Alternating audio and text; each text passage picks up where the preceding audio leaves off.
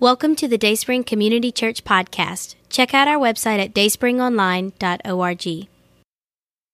So, as you can tell, I am not David Sheffield. Um, he is much better looking than I am. And I know some of you came this morning expecting to hear him preach, and I know that he uh, he was prepared and he really wanted to deliver this word today, but things kind of happen sometimes, and you just can't help it, and uh, you kind of adapt in that. But I know that God's still going to uh, bless us today, and uh, so if I'm more unprepared than usual, just forgive me and bear with me on that. Uh, I didn't have a lot of time, but I, I think um, God can still do some some mighty things. I, have learned in my life of how much uh, we see God more clearly uh, in the times where where I'm inefficient, and you know I, am inefficient a lot. So you can ask my wife on that one. And so God shows Himself in my life a lot in that way. Uh, today, you know, I, this is one of my favorite stories in the Bible. And if you have your Bible, turn to the Second Kings chapter six, and I'm going to start somewhere around verse eight. And, and this is one of my favorite stories, and I really I've been wanting to preach on this for a little bit, but uh, I think it's going to be uh, something that blesses us here today. You know, sometimes in our lives, and I've said this before, we, we can easily confuse, you know, the presence of God in our lives with the absence of problems. Sometimes in our lives, we confuse God's goodness with how well our life is going with, with the fact that I don't have any issues right now. God must love me. God must like me. I, I must be good with God. And I think, you know, here in chapter six, there's this illustration of what happens kind of in those moments where, you know, in our lives, we must make a decision. And, and you either make that decision with faith or fear. And I think that's a lot of times the way we approach things, right? We either make decisions with faith or we make decisions out of fear. And so 2 Kings chapter 6 verse 8 and it says this. Now the king of Aram was at war with Israel. After conferring with his officers, he said, I will set up my camp in such and such a place. And the man of God sent word to the king of Israel, beware of passing that place because the Arameans are going down there. So the king of Israel checked on the place indicated by the man of God. Time and again, Elisha warned the king so that he was on his guard in such places. This enraged the king of Aram. He summoned his officers and demanded of them, Will you not tell me which of us is on the side of the king of Israel? Yeah, some of you need to come uh, to the realization that, you know, even this morning, just by showing up, you've made the enemy mad this morning. You have. You've made the enemy mad this morning. He's set so many traps for you this week.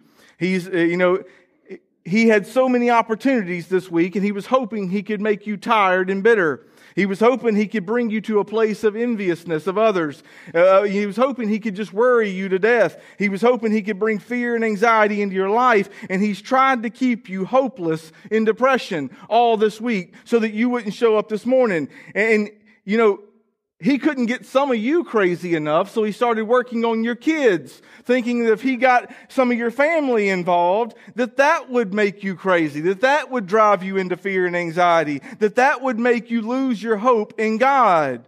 You have had people in your life that you've probably counted on and they've, they've walked out on you. We've had things happen this week. We've had things happen in the last year. We've had a lot of things going on in our life, but after all that, here you are here you are. And the Bible says it enrages the enemy of Israel because no matter what they did, whatever they tried to do to the king, every time they tried to bring him down, God had someone on the inside to warn them about it. And this makes the enemy mad and confused and nervous. See, every one of you this morning, as you're praising God, like we have been, some of you, just by being here today, you're causing all kind of confusions in hell today. You are. See, uh, it's not just the angels that watch us. It's also the demons that take a look at our lives as well, especially those who've been trying to wreak havoc in your mind all week. And they were certain by now you'd be tired. Surely, after all you've been through, right, you would just pack it in and sleep in and miss church this morning. But here you are in the presence of God, and it confuses the enemy. It confuses the enemy when he throws everything he's got at Christians and they still show up at the altar with their hands raised, praising their God. See, the king of Aram, he was mad because everywhere he chose to attack God's people, there was, uh, he's not a spy, right? He's a prophet. Elisha's a prophet. And Elijah, he had this ability to see things. Uh, some of you think Siri's scary. You know, sometimes it freaks me out when I'm walking around my house singing a song and I ask Alexa to play it, the band and, and the very song I was singing begins to play. And then if I'm talking about something in conversation, all of a sudden it starts picking, it coming up on my phone. It kind of freaks me out a little bit. Like Siri and Alexa are having conversations and they're in cahoots with Google. And I don't really know what to do with that. You know, and it's like they're listening to me. But Elisha had the ability to see things. And this is interesting, right? See, the scripture, it says the Spirit of God and Elijah would give him like a location where the enemy was going to attack God's people. And when they would call together all the high ranking officials to find out who was the one, who's the one spoiling the ambushes, the plan, the response comes in verse 12 and it says this, none of us, my Lord, the king, said some, one of his officers. But Elisha, the prophet, who is in Israel, tells the king of Israel the very words you speak in your bedroom.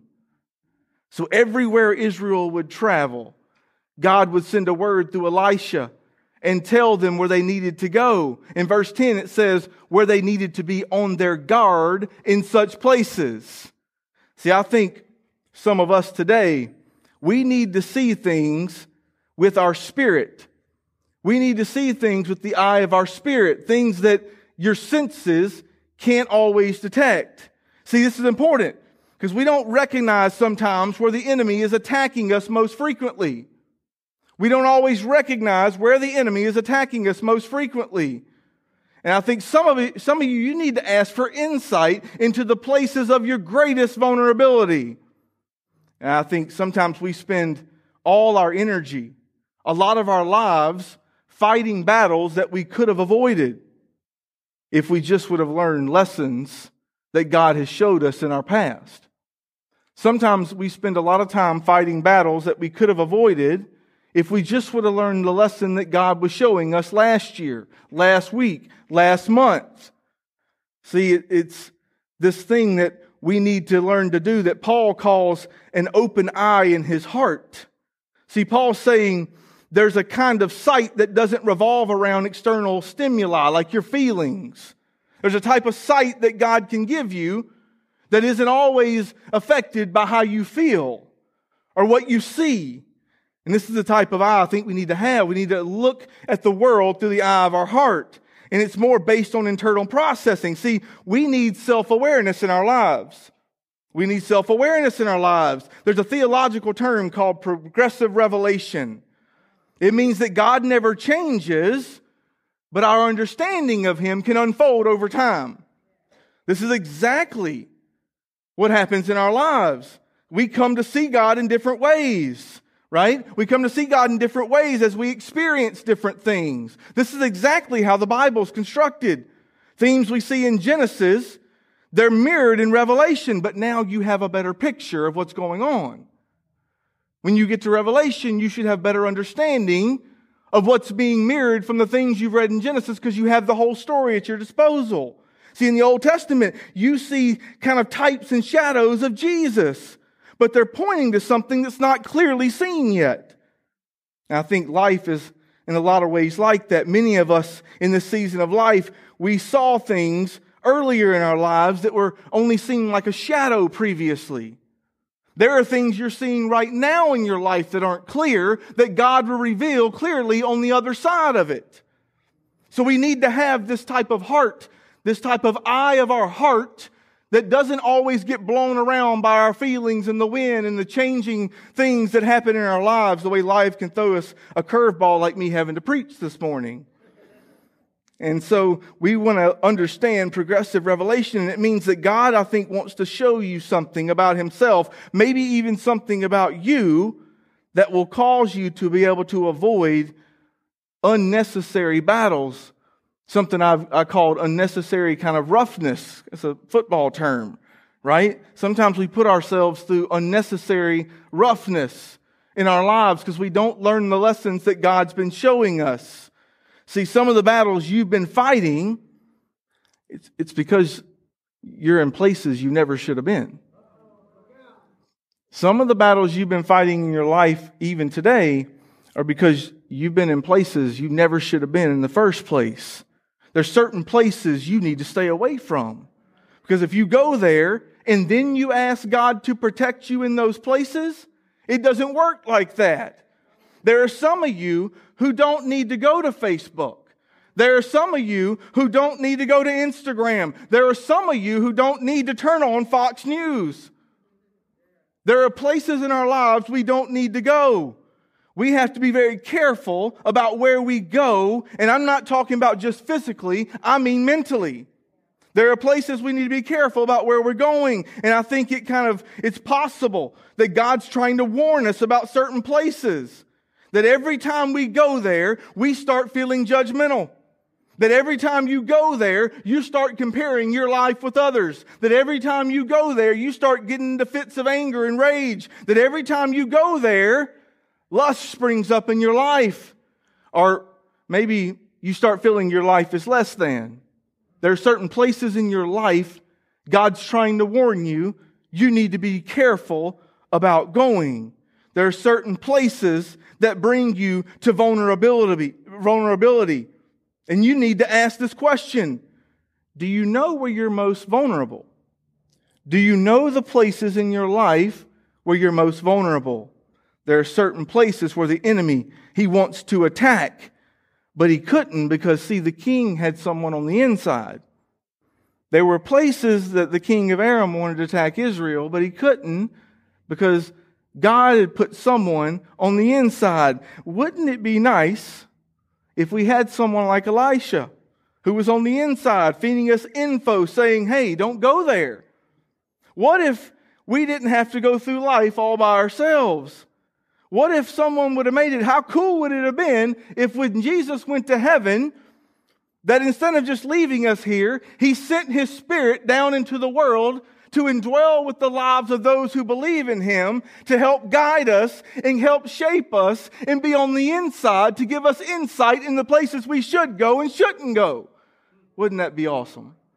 Wouldn't it be awesome if we had someone like the Spirit of truth in our life? If we had someone like the Spirit of God in our life telling us, don't go there, don't do that. Hey, don't answer that call. Don't answer that text. Don't reply to that. You need to cut off that conversation. Don't do that. Wouldn't it be great if we had the Spirit of God inside of us on the inside who had more information than we did? Matter of fact, he had more information than the enemy did.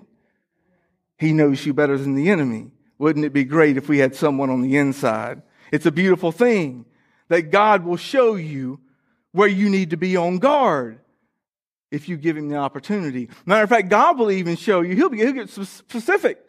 He'll show you what days of the week you're more susceptible than others. And you don't, some of you didn't say any word on that. You don't believe in God? You don't think that God's inside your life today? Of course He can. God can show you down to the day where you're more vulnerable for attack. And I think that do you, sometimes we act like we don't believe that the one that created us can show us things about ourselves. Like the one that made you, the one that literally has the blueprint of who you are, like he knows how to counsel you. Sometimes we act like he doesn't. Yet all the times we go into states of discouragement and then we try to pray our way out of them. But you were discouraged because a lot of times you put yourself in a place you never should have been in the first place. You're discouraged because you were entering into things you never should have been playing with. You were playing a game you never should have been playing. You know, there's, there's this uh, cliche kind of saying we have around New Year's every year where, you know, new year, new you. And, and the thing is, I mean, it sounds nice, right? It, it sounds right, but it just doesn't work. See, what what you really need is you really need to be like in Romans 12. You need to be transformed by the renewing of your mind. See, it means you have to do things differently a long time. You have to do things differently so that the pathways you've created in sin can be undone. The things that's been causing you to do things wrongly that are antithetical to what Jesus wants you to do and how he wants you to live. The things you sometimes you know you shouldn't do, you don't even want to do. How often we're led into pornography and substance abuse. How often we're led into gossip and judgment of others. And we know we shouldn't be doing these things. And what we need, it isn't new year, new you. It's new year. You need a new transformed mind. But that doesn't sound too right. That doesn't sound good. That didn't preach as well. It's not a new year, new you. You need to be transformed by the renewing of your mind. And I'll tell you, you know, there are people in here who I could read a list of things and, and you'll still sit there in your mind and you'll go, well, well, thank goodness, Pastor, I suffer from none of those things. I've been working with God a long time. I've walking with God each and every day, and I don't suffer from any of those things. I'm good. I'm right with God. My life is great. Everything's going awesome. You know, except for that self-righteousness problem that you're showing everybody you have right at this moment. We do this all the time. We act like just because our life is going well, that God can show us nothing. That there's nothing in our lives that God can reveal to you. There's nothing in your life that God might want to change in those moments. We need to have a different eyesight, a different way of viewing our lives. We need to be seeing things with our heart, not just with our eyes and with our feelings. And I think saying that we don't need anything from God this year and any season of our life is dangerous. Uh, we need a new year, new you. No, we need a new year. We need to transform mind and heart. We need a new life. We probably need a new Savior, a new God. We need to put our faith back in Christ and not in the world. And this is what we need. And the fact of the matter is for God to do something in your life, you have to save your energy for the things that matter. That means you have to listen to the Spirit of God so He can tell you what to do and what not to do. You will start thinking some things in your mind, and the Spirit of the Lord will tell you, you can't afford to play with that. You can't afford to go down that road. You can't play around with the enemy and then ask God to deliver you from the very enemy you've been playing with. It doesn't work that way. You can't walk yourself into the middle of the fire and then expect God to give you some sort of fireproof insurance. You got to quit playing with fire if you don't want to get burned. Because I can guarantee you the God we serve is giving you plenty of roadblocks before you ever walk into the flame. We have to be careful where we're going, what we're watching, what we're listening to. We need to keep ourselves out of the places that God's warning us we're vulnerable for attack. There's some places you can't afford to go in your life. There's some places your soul can't afford for you to go. There's some places your joy can't afford for you to go. There's some places your peace can't afford for you to go this year. See, we got someone on the inside, and, and he can show us where the attack is coming. And I think some battles that you've been fighting even today. They can help you if you begin to learn the lessons that God wants to show you. They can, they can help you avoid the next ones. We have to learn the lessons that God's trying to show you. See, we aren't fighting these battles by swinging a lot of times, right? We're fighting them by staying away from places that God's told us and warned us about. You're not always fighting these battles with memory verses and fists theology, you're fighting them with just being obedient to what God has given you in your life. We need to be mindful of the places God's warned us about and see God, He's not going to strengthen you for battles He didn't call you to fight. If you don't believe me, read the Bible about Israel, about walking into battles that God never called them to go fight and see what happens. God's not going to strengthen you for a battle He didn't call you to fight. Let go in your life of the need to prove things to people. It's a battle God hasn't called you to fight. You need to let go of trying to make up for the things that you've done in your past. It's a battle God hasn't called you to fight. It's over. It's done. The old is gone. The new has come. We have to ask the Spirit of God what areas to avoid. See, God gave Elisha info on how to navigate difficult situations. Is God trying to give you information even now on how to navigate your spiritual battles? I think God's trying to give some of you information on how to navigate the battles you're in right now. But we're keep, we keep going to old places. See, they wanted to kill him for this. He was a problem for the enemy of God. It says it enraged the king of Aram. Are you a problem for the enemy today? Are you a problem for the enemy today? How, how do you know if you're a problem for the enemy? And I think, you know, some of you, if nothing ever goes wrong in your life, if you've never burnt the toast and it's made you late, if everything in your life is orderly, nice and neat, and you never face any kinds of, you know, struggle, any kinds of restrictions in your life, any, any, if you wake up every day and your life never gets turned upside down and what you thought the day was going to look like, you may not be a threat at all to the enemy. Now, Just kind of using a basketball kind of picture. I don't guard the guy who only averages a minute a game, has never made a basket all season. I guard the guy averaging a triple double. That's who I double team. That's the guy I'm focusing my, my defense around. If you're not a threat to the enemy, maybe that's the reason your life goes so well every and every day. The enemy comes after those that's a real threat to his plan. See, we often perceive the presence of God, his proven presence in our lives as the absence of problems. And I think that's wrong. Because see, when Elisha, when he was given a word from the Lord to prevent the attack from the king, look at what it says he did in 2 Kings verse 13. It says, go find where he is. The king immediately went after him. See, in the moment you begin to fulfill the purpose you were created for, the enemy's going to dispatch some special forces after you. The moment you begin to live in God's purpose for your life, the enemy's going to come after you. See, some of you, you've had things happen to you in your life and you've, you've even been questioning whether God even loves you enough.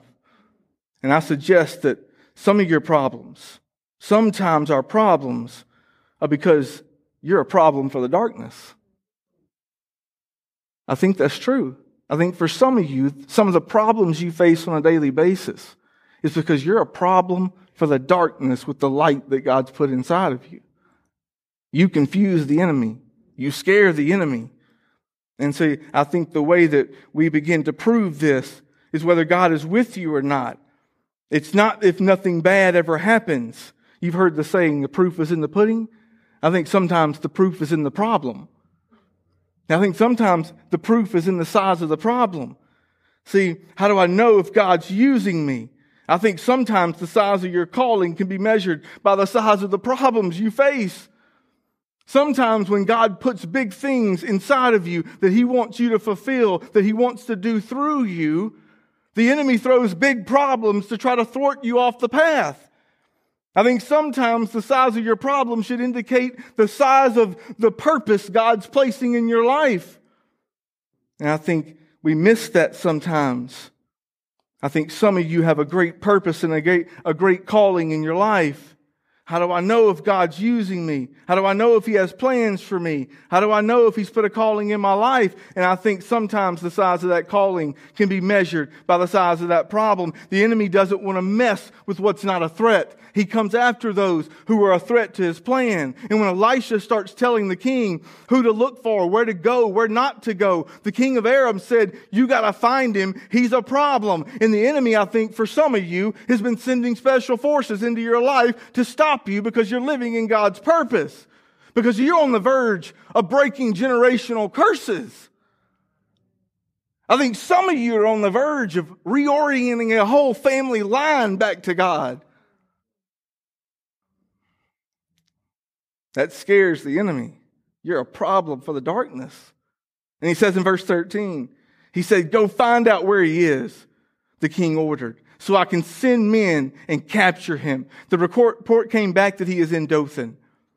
Then he sent horses and chariots and a strong force there. They went by night and surrounded the city. And in verse 15 it says this, when the servant of man, of the man of God, he got up and went out early the next morning. An army with horses and chariots had surrounded the city. Oh, my Lord, what shall we do? The servant asked. See, the servant, he got up and he saw something and he didn't know how to handle it. How many of you have something in your life you've seen right now that you don't know how to handle? There's things in our life I think we're looking at right now and we don't know how to handle it. We don't know what to do. We don't see a way out. So he's looking around and he says, Oh my Lord, what shall we do? Now Elisha was the prophet that would tell the king where the enemy was going to be going to attack him. And so I have a big question. If he knew where the king was going to be attacked, how is Elisha being attacked? Why did he get attacked? If you have the ability to know where others will be attacked, how can you not see when you're going to be attacked? See, it's easier to give people advice about their marriage, isn't it? Sometimes it's easier to talk about how dysfunctional other people's family is and how rowdy other people's kids are. But goodness gracious, when it comes to our own mess, all of a sudden our mouths shut up. It's easier to see someone else's damage and brokenness sometimes than it is to see our, our own. That's why God says, hey, listen, before you go handling planks and other specks in other people's eyes, you might want to yank the two by four out of your own. Because I don't know if you noticed, but the sawdust and the plank are made out of the same material. And before you can start fixing things in other people's lives, you might want to allow me to fix all the brokenness in yours. But we do this so often. It's easy to see the brokenness in other people's lives. That servant said, What shall we do? And watch what Elisha says. He says, Don't be afraid. The prophet answered, Those who are with us are more than those who are with them. Don't be afraid. What do, what do you mean? There's chariots and horses. This is literally the Syrian soldiers, trained Syrian soldiers surrounding your city. Don't be afraid. But Elisha says, don't worry about it. Those who are with us are more than those who are with them. See, he don't just mean in number. He means in might. He means in power. The ones who are with us are greater than the ones who are with them. See, in verse 13, in 17, it says, and Elisha prayed, O Lord, open his eyes so he may see.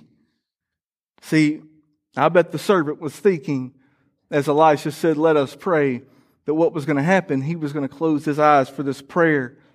And the moment he opened them, God was going to do something magic, and all the army that was surrounding them was going to be disappeared.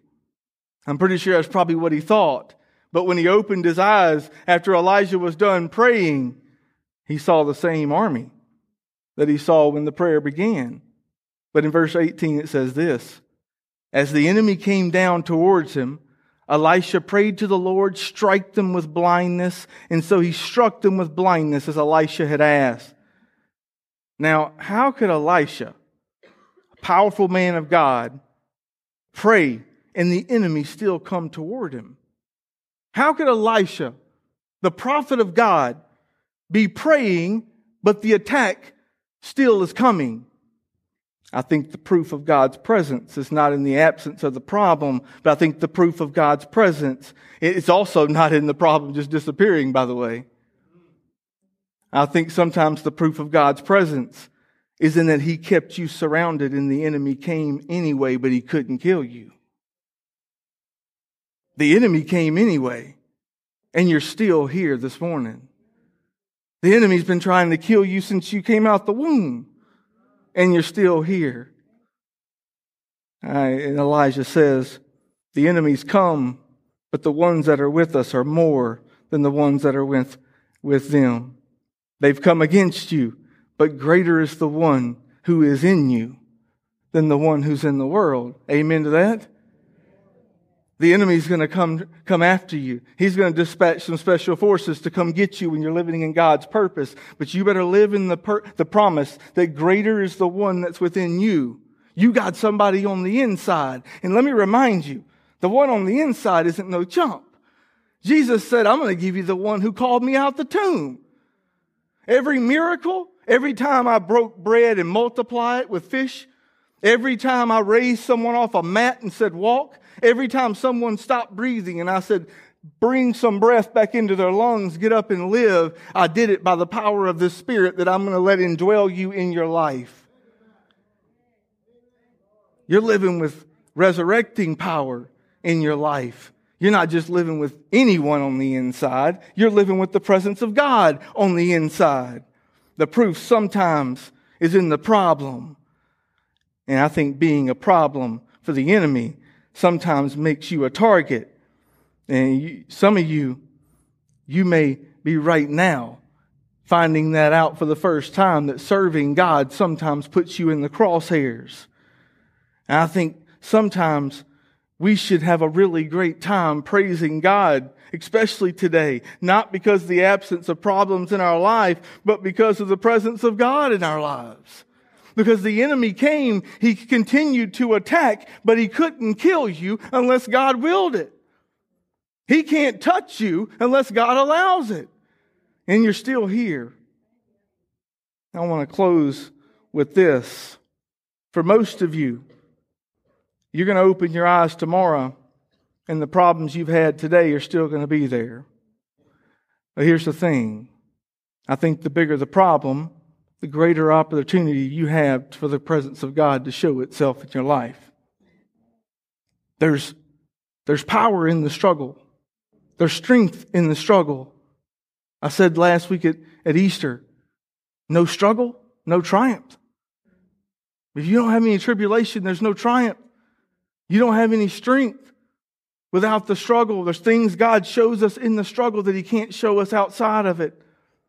It's a greater opportunity in the midst of the problem sometimes for God to show His presence. In the enemy, He's done everything He can to trick some of you, to put some of you down. He's put a target on you, yet you still are here praising God today. You know, and, I, and I'll end with this. Maybe Maybe today you should stop telling God how big your problem is and start telling the problem how big your God is. Uh, maybe today is the day you start changing your perspective that your problem's not that big compared to the God you serve. Your problems aren't that big compared to the one that he put inside of you. He's the one that overcomes death.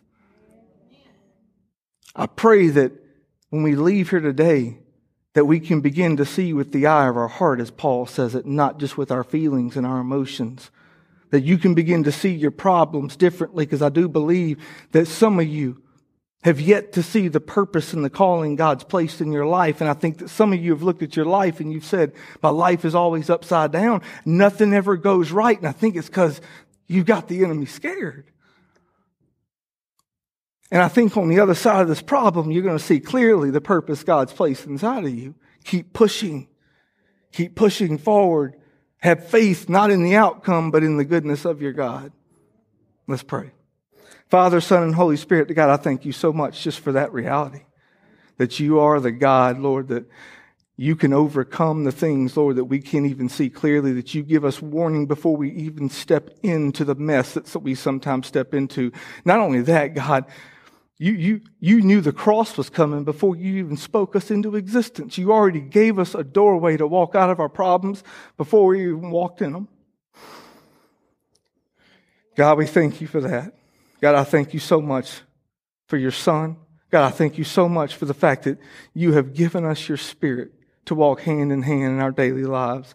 Lord, allow us to trust in that even when life isn't, is so turned upside down that it's hard to see and feel it. Lord, even when the enemy's in our ear telling us lies about how you've forsaken us, how you've left us, Lord, we know that isn't true. We know that you are with us in those times, God, and we, we want to live in that purpose. We want to live in that calling. God, allow us to do that.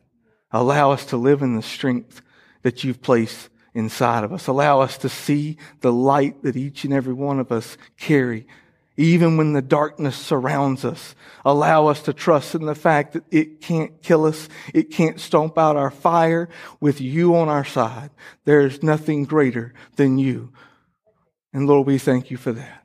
God, we love you. We praise you. Let us carry this into the world and love people as you've called us to do. We ask all this in your name. Amen.